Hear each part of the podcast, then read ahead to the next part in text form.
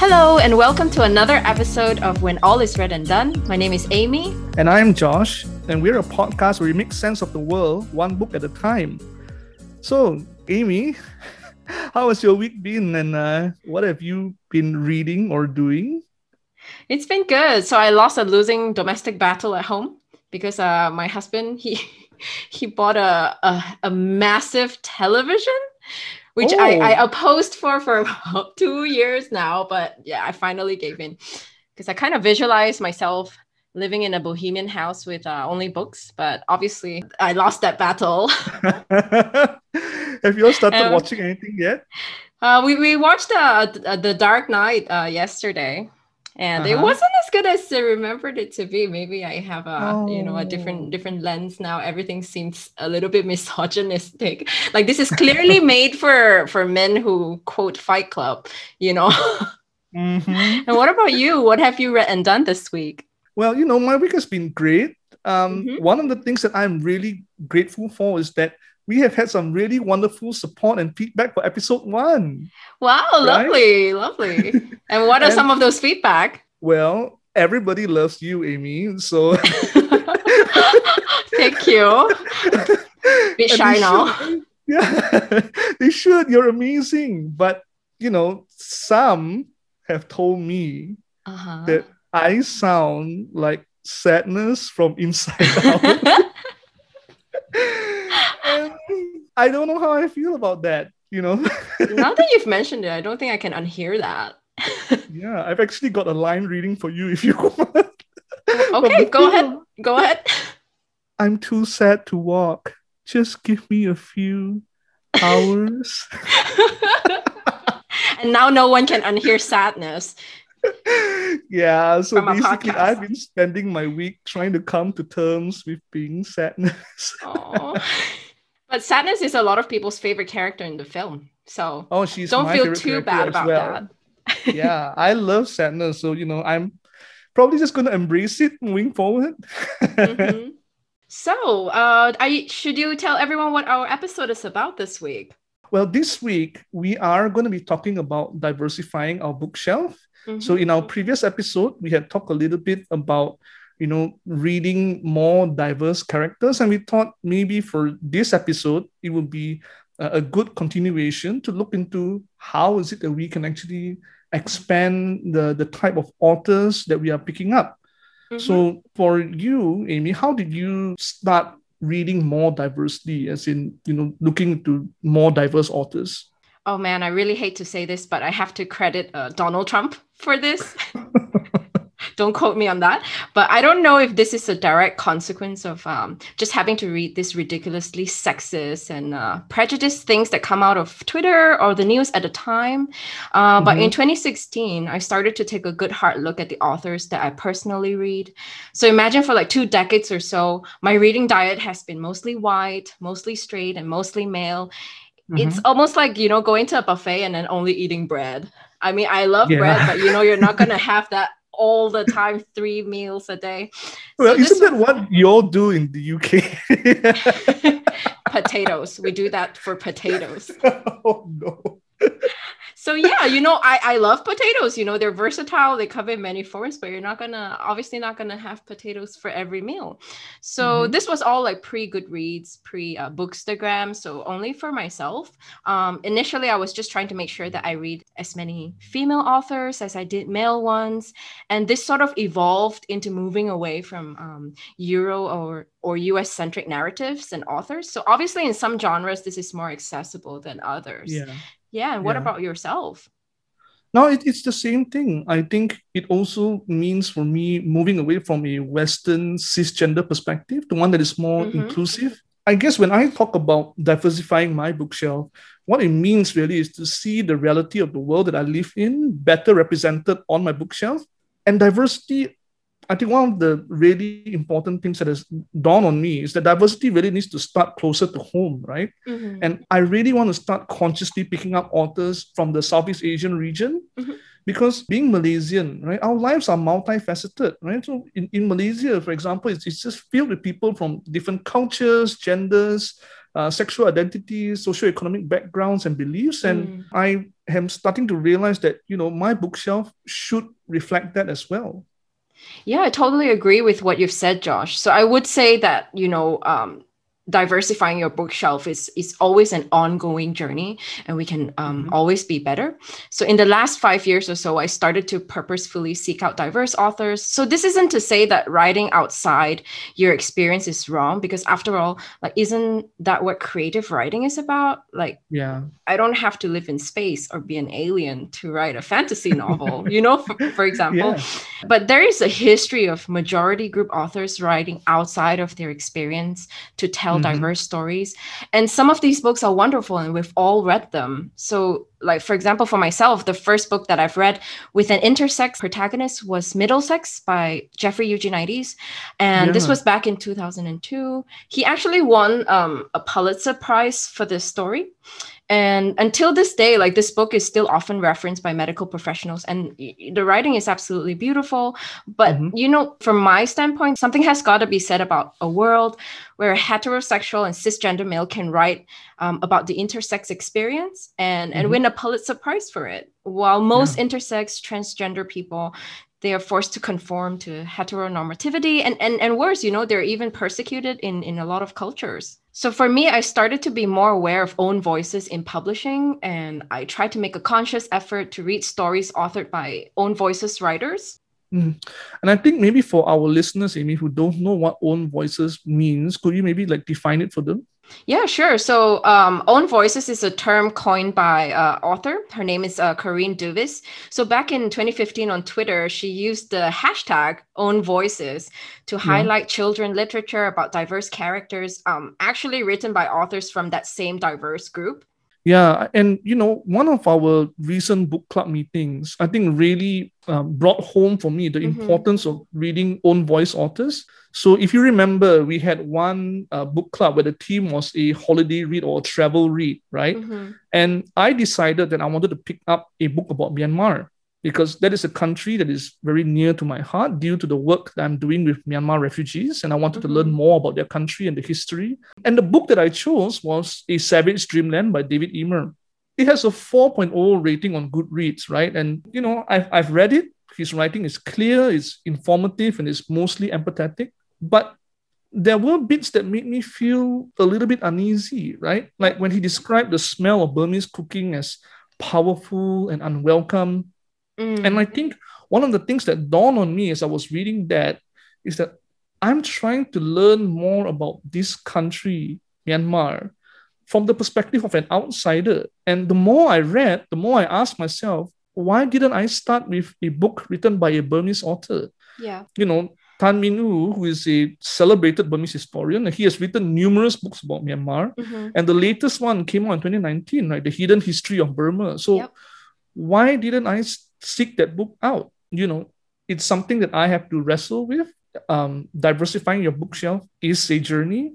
Yep. And I think for myself, what I do now is that beyond picking up a book and going, oh, this title is interesting and it has great reviews on Goodreads, right? If the author is white, I'll ask myself, can I find something that is similar written by an Asian author mm-hmm. or a person of color, or maybe a book written by a female or trans author? Because I think at the end of the day, I don't want to confine myself to a single narrow point of view, right? Yep. Our world is so vast and our collective experiences are almost limitless, right? And I want to embrace that and I want my bookshelf to be able to reflect that. Yeah, absolutely. So I, I think like even from what you're saying, it's not like you didn't enjoy um, a Savage Dreamland and it was valuable to you in many ways. Um, and obviously, what we're doing here is we're not policing what authors should and shouldn't write. Like there shouldn't be things that are off limits to authors. But as a reader, I think we can be mindful of who we choose to support and amplify in that sense. So, you know, authors who write outside their own experience without research, and I do emphasize without research, you know, they run the risk of perpetuating harmful stereotypes, tropes, and inaccuracies, especially when they're writing about marginalized people. I mean, for you, it was mm-hmm. really un- unsavory to read about, you know, uh, a white author who's who lives in Burma, is writing about Burma, and then mm-hmm. saying things like oh the food smells oily or the food smells smells bad. yeah like like yeah yeah. And so it's not like david eimer didn't do his research right? He, mm-hmm. he did he was there. It was just that it's the perspective that you're choosing. And I think oftentimes that is when we talk about diversity, I think that's where we're coming from. Yeah, exactly. And in some circumstances, authors writing outside of own voices can also be extremely harmful. So, um, mm-hmm. an, an extreme example that I can think of is uh, Jean Sasson's. You know, she's the the wildly popular author of the Princess series. So, uh, the these books are set in Saudi Arabia, and they do portray Muslims as misogynistic and fanatical. And oh, if these serve as the only books that someone reads sets in Saudi Arabia, you know, they're, they're likely to have a very skewed perception of this country and its people. So authors, yeah. whether they mean it or not, like they sometimes can perpetuate like monolithic and harmful stereotypes and tropes. Mm-hmm. Yeah. And the second point that I really take issue with and feel pretty strongly about is gatekeeping in publishing. So mm. for the mm. longest time, you know, books by non-white authors are deemed unpublishable mm-hmm. or mm-hmm. unmarketable because they say you know people just don't buy books with a gay protagonist or a black protagonist or an asian main character and mm-hmm. this is simply untrue you know because time and time again when white or male authors they publish stories about marginalized groups they receive bigger advances they receive accolades they receive mm-hmm. recognition you know while own voices authors they continue to fight just to you know get a foot through the door yeah and you know i was when we were preparing for this episode, I actually went and looked up Lee and Low Books, who released their diversity baseline survey 2.0. Mm. And, and they found that in 2019, 76% of the people in the publishing industry in America were mm-hmm. white, 81% of them were straight, and 89% of them were non disabled. If you have this monolithic group that is dominating the publishing industry, then it speaks to like what you're saying, right? About mm-hmm. gatekeeping, where it's not that people aren't interested in reading about these authors, but if all the authors that I see on my bookshelf come from a certain group of people, then sometimes you know that might subconsciously affect you know the, the, the authors that I choose to pick up. In our last episode, I spoke about Marjorie Liu and the work that she's doing with Monstress. And she had a fantastic quote where she was saying, It's great we have a female Thor, it's great that we have a black Captain America, mm-hmm. but those are just optics. It's optics of change. And unless mm-hmm. you have structural diversity, the structural change behind the scenes, more women, more people of color actually calling the shots and editing these books, those optics won't last. I love graphic novels. I love comic books, right? Yep. And I really do see the impact of this in the comic books that I pick up and I think one of the things that happened when I was preparing for this episode was I wanted to do an audit of my bookshelf, right? Mm-hmm. I wanted to see, okay, I think I am reading pretty diverse characters, but yeah. is that translating into reading diverse authors? And what I found was that of the 19 graphic novels or series that I have on my physical shelf, which mm. explicitly feature a female lead character, 15 of them are written by white men right? Oh. There are only three women writers, right? Even though and, the uh, characters uh, themselves are very diverse. Yeah, only one of them uh, is written by a woman of color, Marjorie Liu, right? Mm-hmm. And so my support for comic books that feature female, minority, or LGBTQ characters yep. doesn't translate into support for yep. uh, authors that I claim that I want to see. I want to see women authors, person of colors, right? LGBTQI, person with disabilities. I think this is a dissonance that I need to bridge. And I'm going to give you an example, right? Mm-hmm. There's this sci-fi graphic novel that I love, and you know, sci-fi is a is a genre that has marginalized or sidelined women for the longest time, and it, it's called Paper Girls, right? And mm. it places female and LGBTQ characters right at its center, and it's written by Brian K. Vaughan, who is a cisgender male.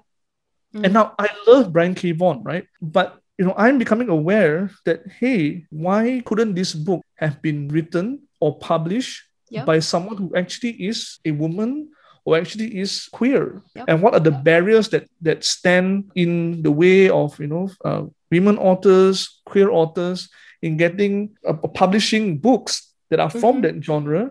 Um, and why is it that we are focusing on you know predominantly white male authors?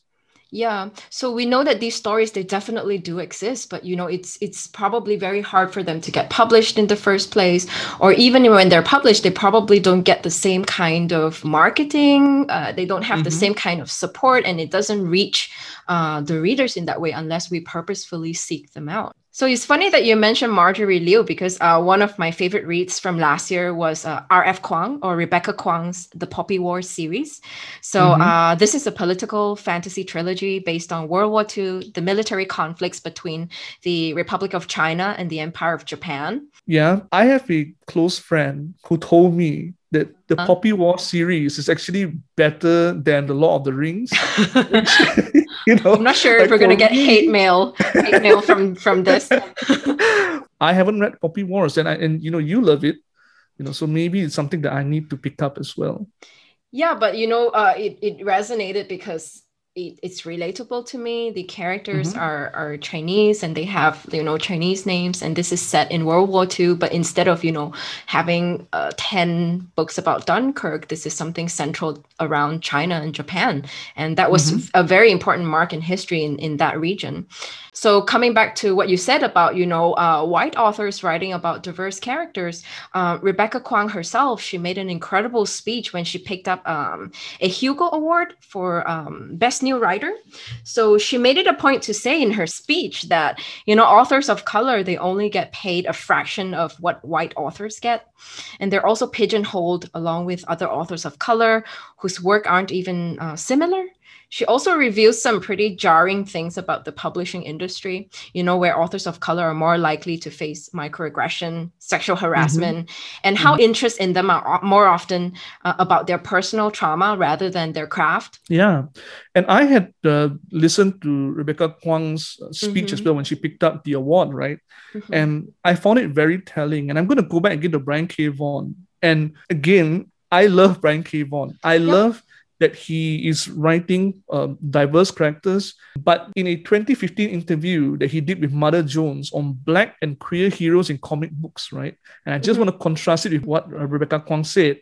You know, he says, I've never gotten anything but support and thanks from people for having diverse books. People just want good stories. And when I read that, I was like, hmm. you know, Brian, yeah. it does sound like you are coming from a place of privilege, right? Because mm-hmm. we know that for women authors or people of color, getting their foot in the door is so, so difficult. And even when they do, and even when they tell stories that are true to themselves, they get all kind of misogynistic, yeah. racist hate being thrown at them. Yeah. Um, and you know, I think it's important that we support them, right? I think it's important that if we want to see more of these authors being on our bookshelves, being recommended, that we need to put our money where our mouth is. That if I want to see that, I need to go out and start purchasing books from these authors to show that I uh, support them, like vote with my wallet, right? Yeah, absolutely. So, you know, uh, Rebecca Kuang, this is after, you know, her her success and the popularity of the book. She still closed the speech with, and I quote, if I had known all of that when I went into the industry, I don't know if I would have done it. And so it's time for authors like Brian to pass the mic. Yeah. And we just wonder how many authors like Rebecca Kuang that we have missed out on mm-hmm. because, mm-hmm. you yep. know, they would have this gatekeeping just given up and because yeah or who have given up along the way right mm-hmm. i think that's a really sobering thought yep so we are now going to move to our favorite segment of the episode which is Read and Done Rex or Red Rex for short. And this is where we make recommendations based on this episode for your next favorite read. And mm-hmm. hopefully, it's not one that's going to be permanently parked in your TBR list. Yeah, so I have two quick recommendations. If you, like me, love comic books and you would like to diversify the authors that you're picking up, there are two LGBTQ authors that I absolutely adore and I hope that you love as well. So Maia Kobabe wrote a beautiful memoir called Gender Queer. Mm-hmm. It's about Maia's story growing up, having been assigned female at birth, and discovering E is queer, non-binary, and asexual Mm-hmm. It is vulnerable, it is moving, and an extremely readable introduction to non binary gender identities for cisgender readers like myself. Yep. Also, another author that I absolutely adore, and I know that you too do, Amy, is Tillie Walden. I love so, Tillie Walden. and her first sci fi story is On a Sunbeam, which is a sweet, ethereal coming of age tale, which which also has a romance intertwined in it about a small crew that travels outer space, documenting and repairing old buildings. And it is a world that is wholly filled with female and non-binary characters, and I love it. Amy loves it, and it's available yes. online for free. Yes, yeah. absolutely. Do you want to tell everybody what the website is if they they they're interested? Yeah, I think it's on a sunbeam.com. So, you know, you have absolutely no reason why you shouldn't be reading Tillie Walden's on a sunbeam. So, what about you, Amy? Like, do you have any red recs for our listeners? Yeah, absolutely. So I've already mentioned uh, the Poppy War series. So um, it's a trilogy: the Poppy War, the Dragon Republic, and the Burning God. And I highly, highly, highly recommend all of them.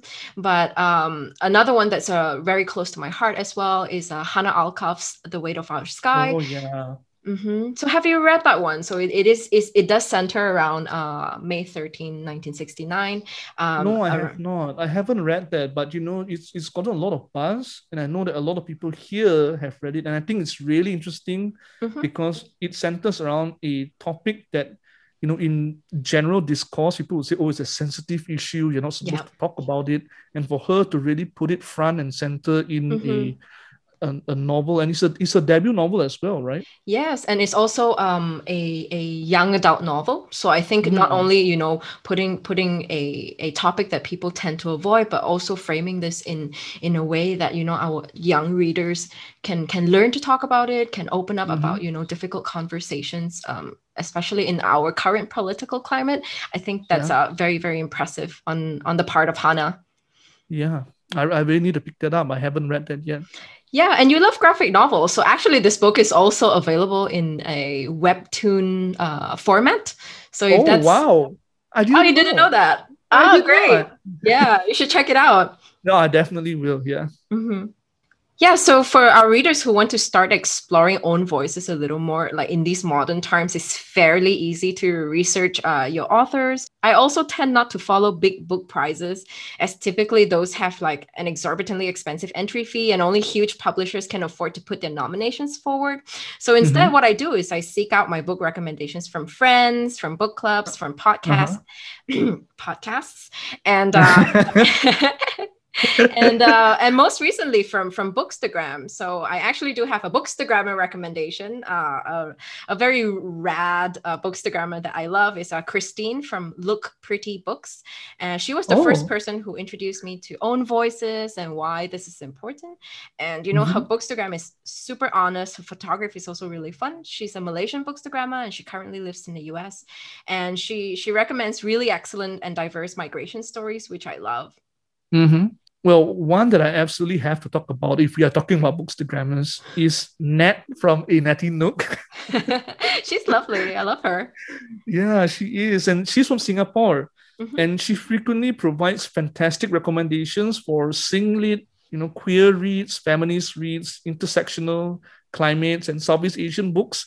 And these are all issues that I really need to learn more about, read more about. So if you are interested in these topics, do check out A Natty Nook. Like she's fantastic and uh, I think that's a wonderful way to to conclude the episode. So I hope you like this episode, and if you did, please uh, like and subscribe on Spotify or Apple Podcasts or wherever you get your podcasts.